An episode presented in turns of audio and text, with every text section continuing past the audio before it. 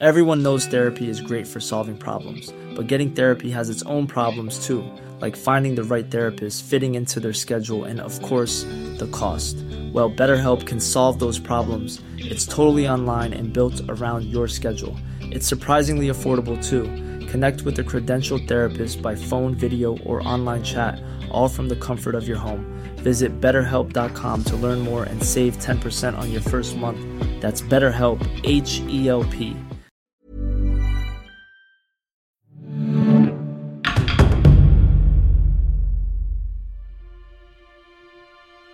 12th of September, 1772.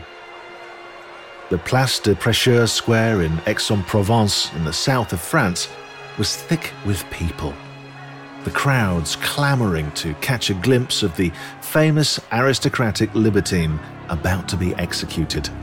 He had been sentenced to death for acts of sexual depravity in Marseille just a few weeks earlier. Everybody knew his name the scandalous 32 year old Marquis de Sade had something of a reputation, and the rumour mill had been working overtime. What had started as a session with four young prostitutes, two of whom were intoxicated with stimulants, had been reimagined as a fiendish orgy, the aphrodisiac reinvented as a fatal poison. And French law did not tolerate sodomites and poisoners. But the convicted man had fled, and the figure bursting into flames in the town square in Aix en Provence was nothing more than an effigy. From a very young age, the Marquis de Sade sparked moral outrage, scandalizing society at the time and becoming a legend well before his death. He is still famous to this day having inspired a new word that made its way into everyday speech in 1841 sadism, or the act of deriving pleasure from another's suffering, a perversion said to have been invented by the cruel Sade himself. Up until the early 20th century, the Marquis was considered the embodiment of evil. But his honour has since been restored on several occasions Research was carried out to measure the originality of his writings and the realities of his political work. An unhinged torturer to some, a misunderstood and persecuted writer to others, Sade is a divisive character, and the path to understanding who he truly was is a difficult and winding one that veers between gilded hero and shadow lord. You're listening to Echoes of History Behind the Legends, the podcast that tells you the true stories of some of history's most legendary heroes. As the Assassin's Creed franchise turns 15, travel back through 2,500 years of history to meet the men and women whose destiny led them to greatness, uncover their stories, and bring their legends back to life.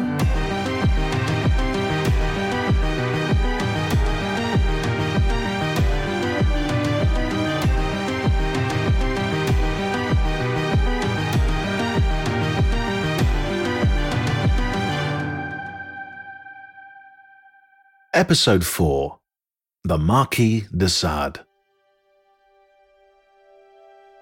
Donatien Alphonse Francois, Marquis de Sade, was a nobleman born in Paris in 1740.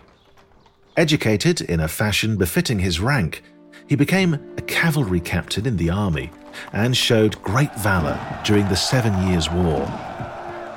In 1763, he bowed to his father's wishes marrying Renée Pélagie de Montreuil, the daughter of a magistrate who was close to the king. But Sade soon turned his back on ambition, devoting himself to libertinism instead. He was an unabashed atheist and a proponent of romantic infidelity who embarked on an insatiable quest for earthly pleasures, openly flouting taboos and conventions. Reminds me a little of myself. It didn't take long for him to become the talk of the town. At the age of 23, he was arrested following the accusations of Jeanne Testard, a young worker and occasional prostitute. According to her account, the Marquis threatened her with a sword and forced her to take the Lord's name in vain, among other abuses. The accused was arrested and imprisoned for outrageous and blasphemous debauchery. He was released soon after, thanks to his father's intervention, but five years later, he was back to his old ways. In his bachelor pad in Arcueil, a suburb of Paris, Sade forced a beggar, Rose Keller, to undress before tying her up and whipping her until he drew blood, lacerating her back with a pocket knife and covering her wounds with molten wax. The victim fled and reported her attacker, and the story made the headlines. The attack had taken place on Easter. Sacrilege. The Marquis was imprisoned for a short period before being granted royal pardon thanks to his mother in law, Madame de Montreuil. What happened in Marseille in 1772 was to have much greater legal consequences. On the run for almost five years, the Marquis was finally arrested on the 13th of February 1777 and incarcerated in Vincennes, near Paris, where he served a 13 year sentence, this time triggered by Madame de Montreuil herself. She had been given a sealed lettre de cachet from the king to get rid of the son in law who had brought shame on her family and daughter. When he fled Marseille, Sade took his wife's sister with him, making her his mistress. Under French law at the time, this was incest, a criminal offence that further sullied the infamous Marquis's reputation. The Marseille scandal was the event that cemented the Marquis de Sade's legacy as a prince of darkness. The three cases, Jeanne Testard, Arcueil, and Marseille, converged into one in the newspapers and high society chatter, with sordid new details invented for an extra helping of scandal. Just like a fairy tale ogre, Sade was painted as a poisoner and torturer a bloodthirsty aristocrat who used and abused his privilege to inflict suffering on the poor with zero repercussions. This is a somewhat excessive portrait, but conversely, Sade's proponents tended to play down the severity of his actions. Apollinaire and the surrealists after him attempted to turn the Marquis into a shining embodiment of a free mind with no master but its own desires. A gilded myth started to take shape, starring a Marquis turned martyr, a misunderstood artist, a target of pitiless repression. By his victims' accounts, however, it's difficult to imagine Sade as anything other than a torturer. Jeanne Testard, Rose Keller, and the women of Marseille were clearly raped, and sexual acts and corporal punishment they did not consent to were inflicted on them under threat. Whatever his admirers may say, Sade was a repeat sexual offender. One other aspect of this dark legend is closer to fact than fiction the impunity the Marquis enjoyed he bought his victim's silence with gold. With Rose Keller, for example, receiving 2,400 livres to stay quiet. His father and mother in law's political influence meant Sade was able to elude the justice system again and again, making the idea that he had been persecuted by the courts for petty moral matters or atheism not credible. By way of contrast, his contemporary, Francois Jean Lefebvre de la Barre, was beheaded for blasphemy. Even though the Marquis's crimes were comparatively much more serious. Yet Sade didn't enjoy complete impunity either.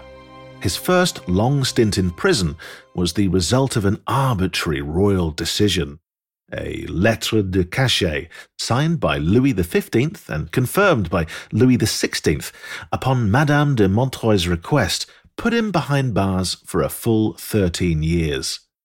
The Marquis was denied both trial and lawyer, but he nevertheless survived prison. Despite being locked away, denied walks, living among the rats, he wrote the books that would go on to make him famous. In 1785, he wrote his best known book in his cell at the Bastille, The 120 Days of Sodom. Drawing up a comprehensive catalogue of the most deviant sexual perversions on little sheets of paper he could hide from the prison guards, sticking them together in a scroll 12 metres long by 11 centimetres wide, and tucking it away in a small hole in the wall in his cell. He probably got a kick out of that. In fact, the Bastille is where the Marquis de Sade makes an appearance in the video game Assassin's Creed Unity. Protagonist Arno Victor Dorian is incarcerated in Paris's famous prison in early July 1789. On the day he arrives, he meets Sade without realizing. Naked in his cell, the Marquis is clutching the bars of his tiny window doing his best to get the people of Paris to storm the prison. They're slitting our throats! They're murdering the prisoners of the Bastille! The writer did actually say these words, causing him to be transferred to the Charenton Asylum, leaving his manuscript of the 120 Days of Sodom behind in the process. For the rest of his days, Sade remained convinced that the manuscript was destroyed along with the Bastille on the 14th of July 1789. In reality, the scroll was discovered by a worker who was helping demolish the fortress and who immediately decided to sell it. The manuscript changed hands several times until it was published in the 20th century. In surrealist painter Man Ray's famous 1938 drawing, Sade's stone face appears against a backdrop of the Bastille in flames. The French Revolution is pivotal in the legend of the Marquis, and his biographers remain divided as to just how genuine his commitment to the cause was. In any event, the revolution was what set him free, as on the 2nd of April 1790, all prisoners incarcerated on the king's orders were released. As an ex nobleman, Sade was forced to prove his patriotic credentials and further fueled the myth surrounding him in doing so. He claimed that he threw the king a searing letter just as the monarch was returning to Paris in his carriage following the flight to Varennes. The letter, Sade said, lambasted the king as a despot and traitor. This would have been impossible.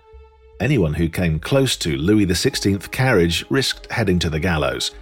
It's true that Sade did write a letter criticizing the king, entitled A Citizen Addressing the King of France.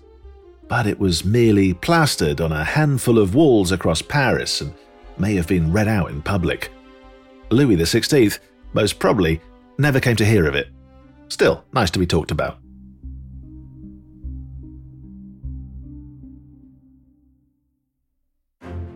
What must be said, however, is that during France's reign of terror, Sade displayed undeniable courage in publicly opposing the death penalty, a belief punishable by the death penalty.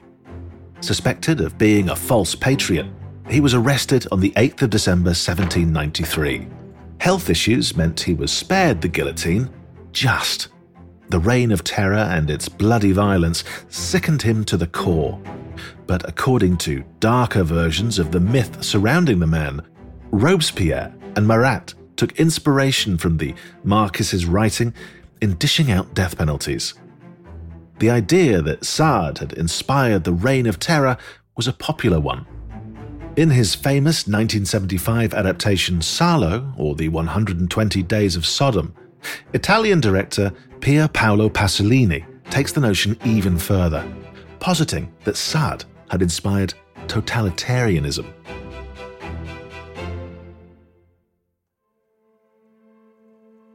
Under Bonaparte's French consulate regime and Napoleon's empire, Sade was imprisoned one last time. Having made a small fortune with his erotic and pornographic writings, the Marquis was arrested on the 6th of March 1801 and denied a trial, sentenced to spend the last 12 years of his life locked away. His crime? Being the suspected author of Zoloe, an anonymous erotic pamphlet published in 1800, a violent attack on Josephine de Beauharnais, wife of First Consul Bonaparte. In truth, he was sentenced for his entire scandalous body of work, and all of Sade's writings were seized. Deemed to be a maniac, in 1804 he was transferred to the Charenton Lunatic Asylum, where he died 10 years later. The Marquis spent over a third of his life behind bars. After his death, Sade went to hell, literally. In 19th century French libraries, that was the name given to the forbidden book section where the immoral writings were kept.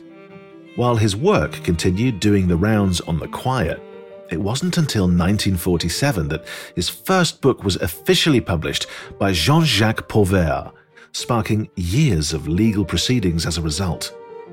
But in 1958, the French courts acknowledged the Marquis de Sade as a writer worthy of the name.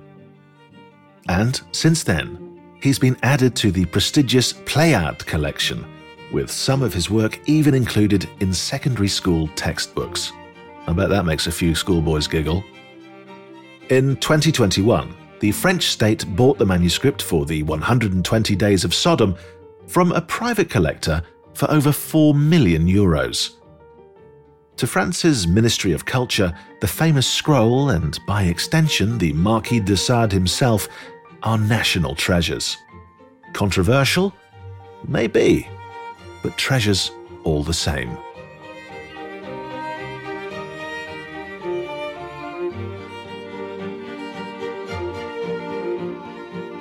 Thanks for listening to Echoes of History Behind the Legends, a Ubisoft podcast produced by Paradiso Media.